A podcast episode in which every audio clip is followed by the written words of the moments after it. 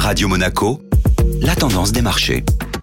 La tendance des marchés avec la Société Générale Private Banking et on retrouve aujourd'hui Florence Feit. Bonjour Florence. Bonjour Julia. Les marchés européens ont évolué en dents de scie sur la séance. La bourse de Paris renverse complètement la vapeur. Le CAC 40 qui a enregistré un recul de 0,6% à l'ouverture a rebondi pour clôturer en hausse de 1,8% à 6200 points. L'indice qui avait démarré la journée dans le rouge pénalisé par le retournement de Wall Street la veille a pu reprendre des couleurs boostées par les secteurs de l'énergie et des banques. Même tendance pour l'indice européen Eurostock 50 qui clôture à plus 2,15%. Et retour d'EDF en bourse. Reculer pour mieux sauter, c'est le cas d'EDF dont la cotation a repris hier. Le titre a progressé de plus de 15% sur la séance avec pour cause l'État qui dans son objectif de nationalisation de la société a lancé une offre publique d'achat. Le premier fournisseur d'électricité dans l'Hexagone et l'Europe sera bientôt de retour dans le giron de l'État français. L'État, déjà détenteur de 84%, a annoncé son intention de proposer aux actionnaires le rachat des 16% du capital restant